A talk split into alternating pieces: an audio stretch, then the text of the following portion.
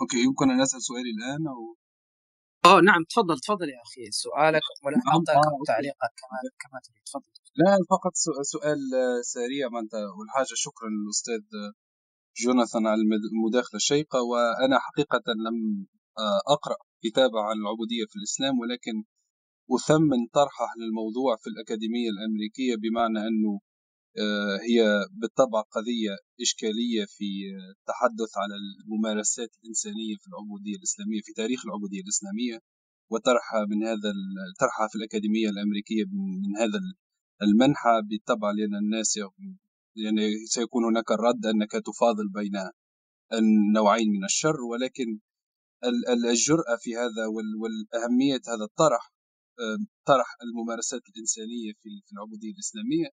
والتشريع الإسلامي أنه أنه فكرة العبودية الإسلامية تم استعمالها في الفترة الكولونيالية كحجة تم دائما استعملها الغرب لتبرير ممارساته ابتداء من القرن من السادس عشر بالقول أن العبودية في إفريقيا ومن إفريقيا متأصلة وهي قائمة على مسارات إسلامية فنحن لم نقم بأي شيء جديد. فتم استعمال هذا كحجة كولونيالية. والآن من المهم إعادة آه، النبش وإعادة في هذا التاريخ وإعادة الحديث عن هذه الحقائق التاريخية كي يقع إثبات أن العبودية الغربية هي حالة خاصة ولا يمكن مقارنتها كما يقول الأستاذ جوناثون بما حصل في الحضارات القديمة الإسلامية واليونانية والرومانية أن العبودية بداية من بداية من القرن السادس عشر بين أوروبا وأمريكا وتأثيرها من أوضح شيء وأبين شيء هو التأثير هذه تأثير العبودية في التاريخ العالمي؟ آه، فالعبودية في الإسلام لم لم احدثت تغييرات في المجتمعات الإسلامية أو في اقتصادات إسلامية محلية لكن لم تؤثر على الناحية على المنحى العالمي في صعود أي راسماليه في في الشرق أو في العالم الإسلامي بتلك الطريقة. بينما العبودية في أمريكا وبين أوروبا وأمريكا وخاصة في أمريكا مكنت آه، من صعود راسماليه عالمية وتغيير آه، التاريخ العالمي اجمالا. فبذلك النظر في الاختلاف في الممارسات بين العبودية في العالم الإسلامي والعبودية الغربية شيء مهم جدا وهي وهو مبحث إشكالي وصعب وأنا أثمن جرأة الأستاذ جوناثون خاصة بما بمعنى بمعرفتنا للمناخ الأكاديمي الأمريكي لمناقشة هذه المواضيع. ولكن أيضا أردت أن أسأل الأستاذ جوناثون أنه حتى ولو نركز على المعاملات الإنسانية هناك أيضا جانب معاملات الإنسانية أو من ناحية النصوص والتشريع في العالم الإسلامي في التشاريع التي فيها حقوق كانت هناك للعبيد التي لم يكن لم تكن متاحة في في في مناطق أخرى مورست فيها العبودية. أردت أيضا أن أن أن أردت أن أسأل الأستاذ جوناثون هل هذا في علاقة هل هو يفرق بين عبيد البيوت وكتل العبيد الكبيره التي التي سخرت للعمل في إقطاعيات كبيرة إصلاح الأراضي استصلاح الأراضي وكل شيء ف وسؤالي لأني أريد أن أركز هل أو أريد أن أسأل هل في كتابه تطرق إلى ثورات العبيد في العالم الإسلامي؟ لأنك لو ركزت على عبيد البيوت فقط وتشريعات عبيد البيوت ليس هناك لن يقوم العبد بثورة داخل بيت ولكن أيضا لو ركزت على المجموعات العبيدة التي اشتغلت في استصلاح الأراضي والزراعة هو هناك تاريخ لثورات مثل ثورة العبيدة والزنج وهو في في البصرة في القرن التاسع مثلا.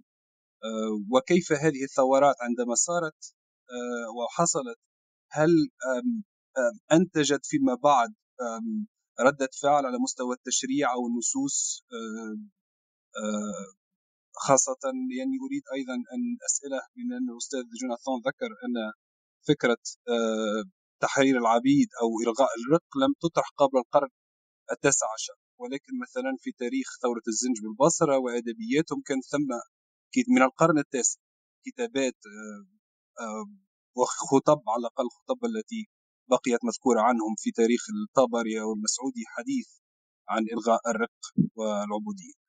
فهذا هو سؤالي إنه ما هل ذكر في كتابه هل درس التاريخ المادي ليست فقط عبيد البيوت ولكن العبيد كتل العبيد اللي okay, تشتغل؟ okay شكرا أشكرك على هال يعني ملاحظ دقيقة ومثيرة. أقول اولا إن آه، الزانج وثورة الزانج آه، هؤلاء هؤلاء لم يقصدوا إلغاء العبودية. إنما ما كانوا يريدون أن يكونوا عبيدا ورأوا أن وحسوا بأن ظروف ظروفهم ظروف سيئة جدا وأرادوا يعني يفر منها ويخرج منها. ولكن أخذوا هم هؤلاء أنفسهم أسترقوا أعدائهم يعني أخذوا ناس أخرى عبيدا. فلا نجد في الثورات العبيدية مثل في سبارتاكس أو حتى عند الزانج لا نجد فكرة إلغاء العبودية. إنما كانوا هؤلاء يعني يريدون أن يخرجوا أو يعني ينقذوا من من من ظروف سيئة جدا. لعل هذا يكون واضح. فالنقطة الثانية مهمة أن أنا لم أقصد أن أقول لم أقصد أن العبودية في الإسلامية آه، شيء جميل أو ما آه، اشتكى أو كان آه، وضع العبيد دائما وضع وضعا ممتازا ومثل هذا. العلماء والفقهاء كانوا دائما كانوا دائما يعترفون ويصرحون بأن الرق ضرر. كانوا كانوا يتكلمون عن عن ضرر الرق. كيف يعرفوا كيف يعرفوا أن أن أن أن الرق مضر؟ هذا سبب تشجيع القرآن والسنة على الإتق. لماذا شجع القرآن؟ عن الإتق لماذا شجع النبي صلى الله عليه وسلم عن أن أن يعتق آه، المسلم عبيده وعبده. لأن الرق مضر يسبب ضرر. كيف؟ آه نجد مثلا في كتب آه الفقيه الحنبلي المشهور ابن ابن ابن قدامة. أو في كتاب اسمه إيه؟ كتاب آه، اللهم صل على محمد. شعب الإيمان للحليمي في القرن في القرن في أواخر القرن الرابع الهجري. تحدثوا عن العبد لا لا يستطيع أن يختار يختار أفعاله. وليس حر ليس حرا أن يختار أفعاله كما يختاره الحر. ولا يملك آه، ثمر عمله وليس هو يعني آه، مكلف آه، إنسان كامل من ناحية شرعية مثلا على سبيل المثال لا يدفع الزكاه لا يعني ليس عليه أن يدفع أن يدفع الزكاه أو قد يكون قد لا يجوز أو قد لا يجب عليه صلاة الجمعة. أو لا لا يجب عليه الحج. ولذلك عرفوا وحدد عرف وحدد الفقهاء والأصولي والأصوليون من علماء المسلمين عرفوا الرق والعبودية بأنها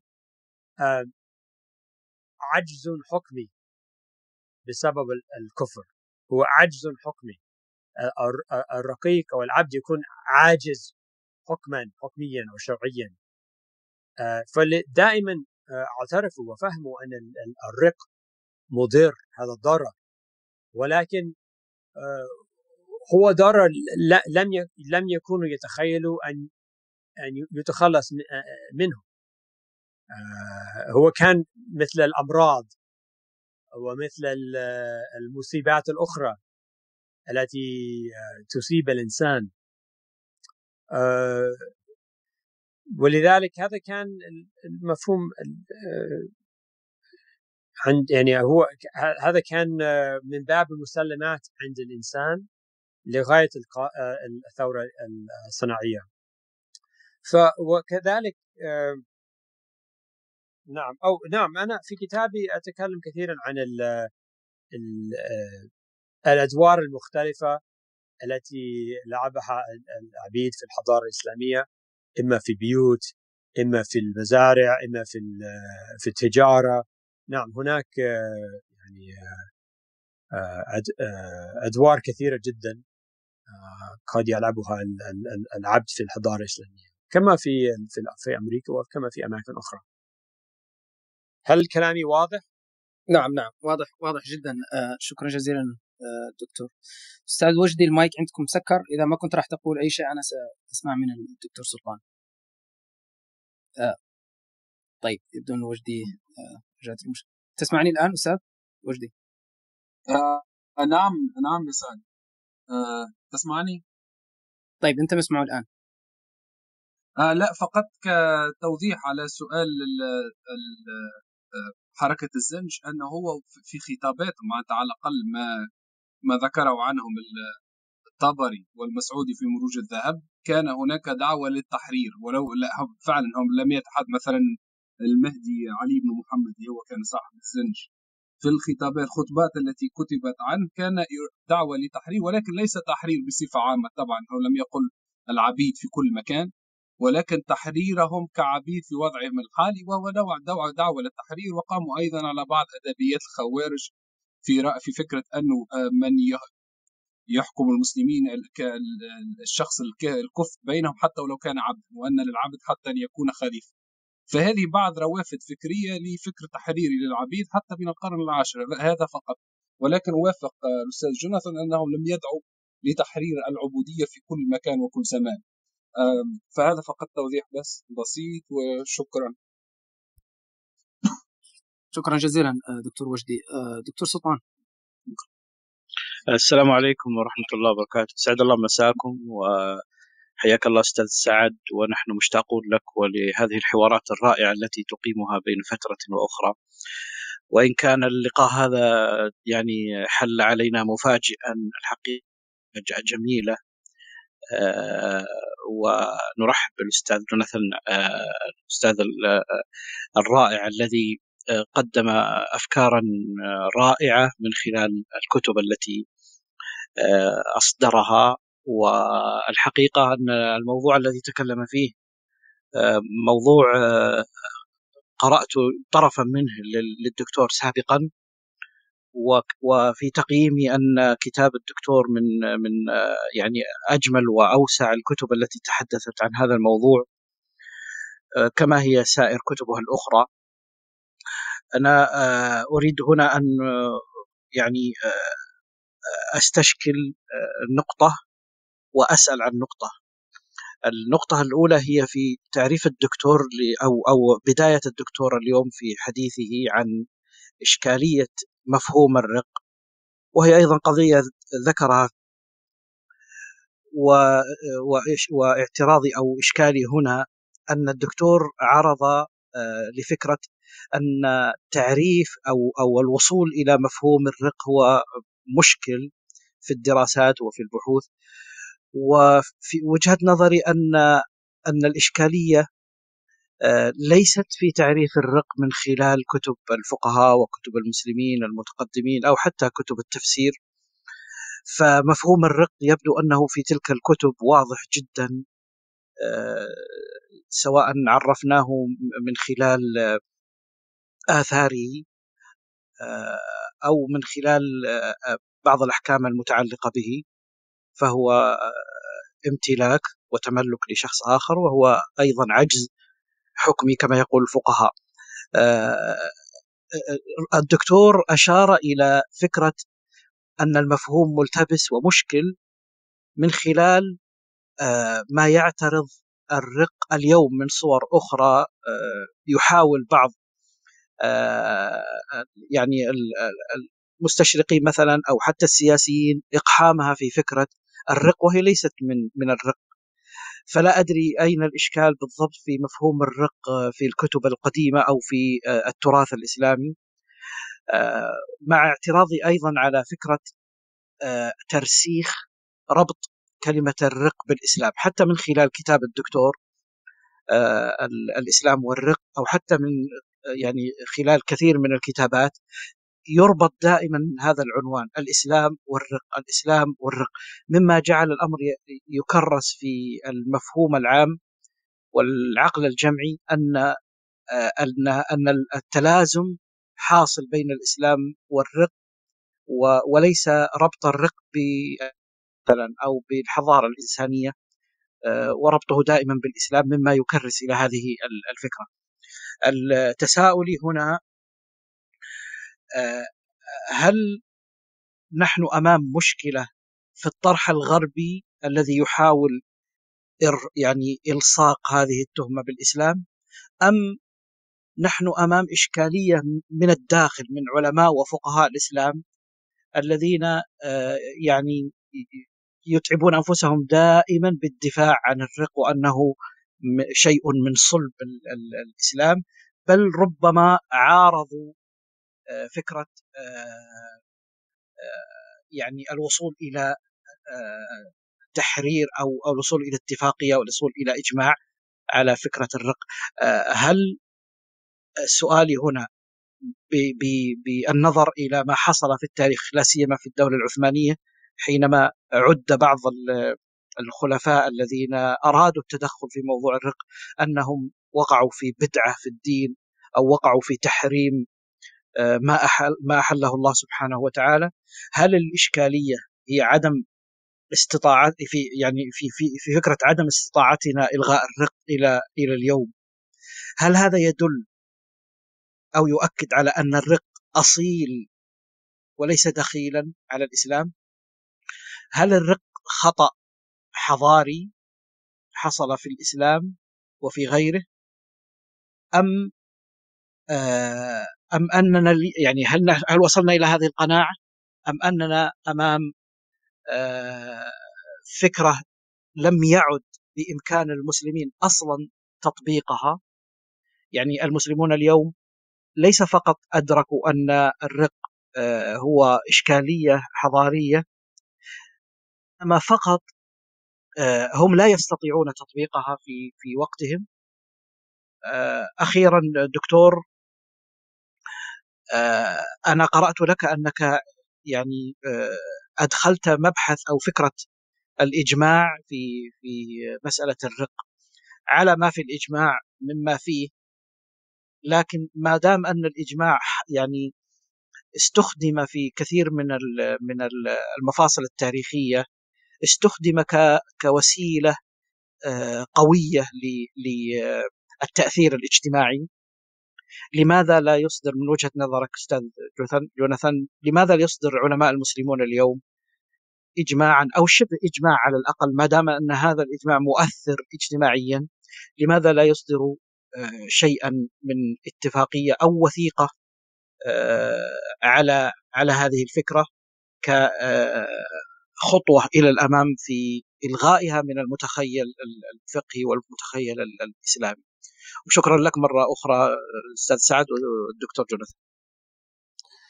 السلام عليكم وأشكركم أولا لما تحدثت عن موضوع مشكلة أو إشكالية تعريف وتحديد الرق قصدت بذلك عند العلماء والباحثين في الغرب في الوقت الحاضر. فأنا لم أقصد تحديد الرق عند عند المسلمين علماء المسلمين في في في في القرون السابقة. نعم يعني كان تعريفهم واضح جدا. قالوا إن هذا عجز أو ضعف حكمي بسبب الكفر. فهذا نعم كان تعريفهم وتحديدهم واضح جدا وليس فيه إشكالية من حيث التعريف. أمر آخر هو أو ربط الإسلام بالعبودية في في الحوار أو في الخطاب الغربي. الآن هذا نعم هذا ملحظ دقيق أنه هذا يحدث كثيرا. وهناك أسباب لذلك.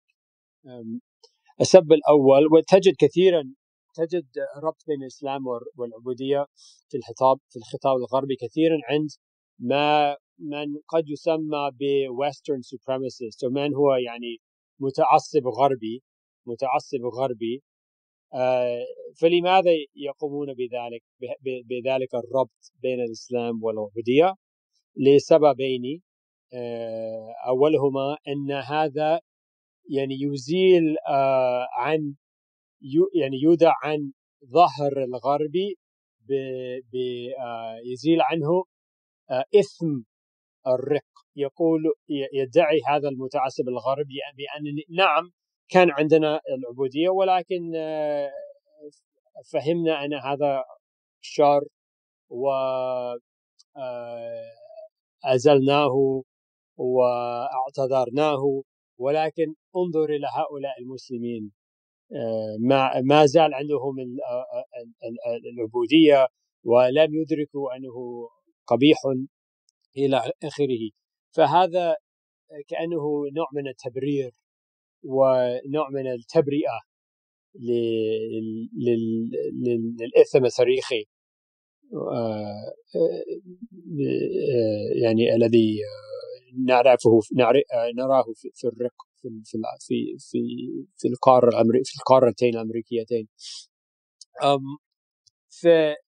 والسبب الثاني السبب الثاني أنه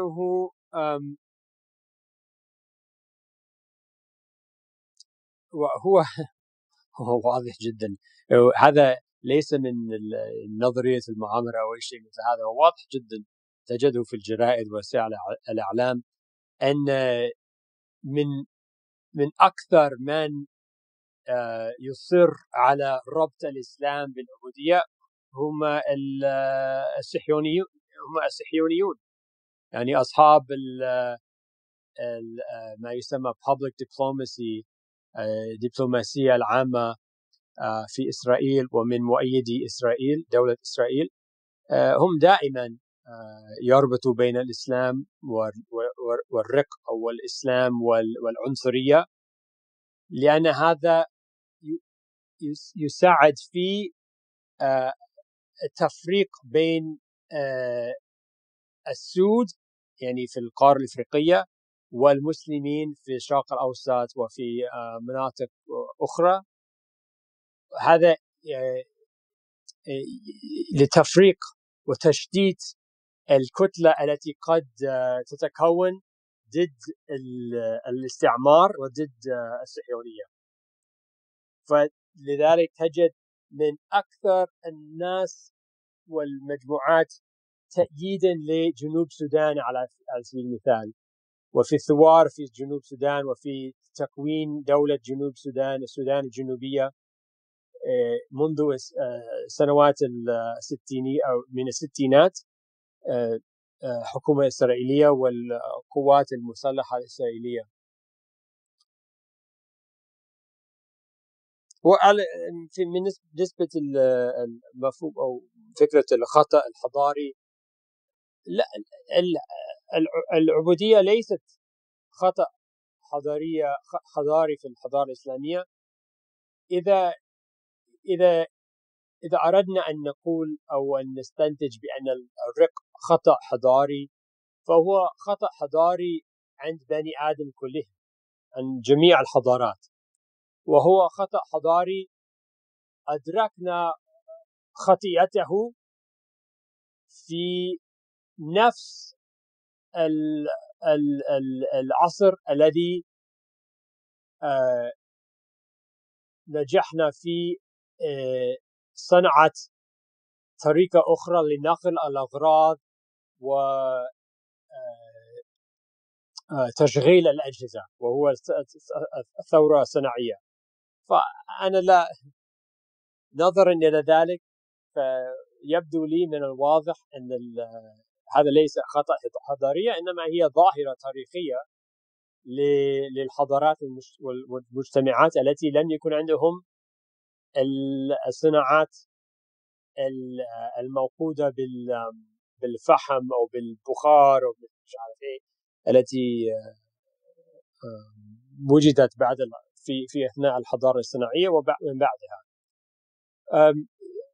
وكذلك أضيف بأن كما كما آه، فهموا كما فهم علماء المسلمين منذ أكثر من ألف سنة أن العبودية والرق مضر أمر مضر ظروف مضر مضرة كما أدركوا ذلك وصرحوا بذلك.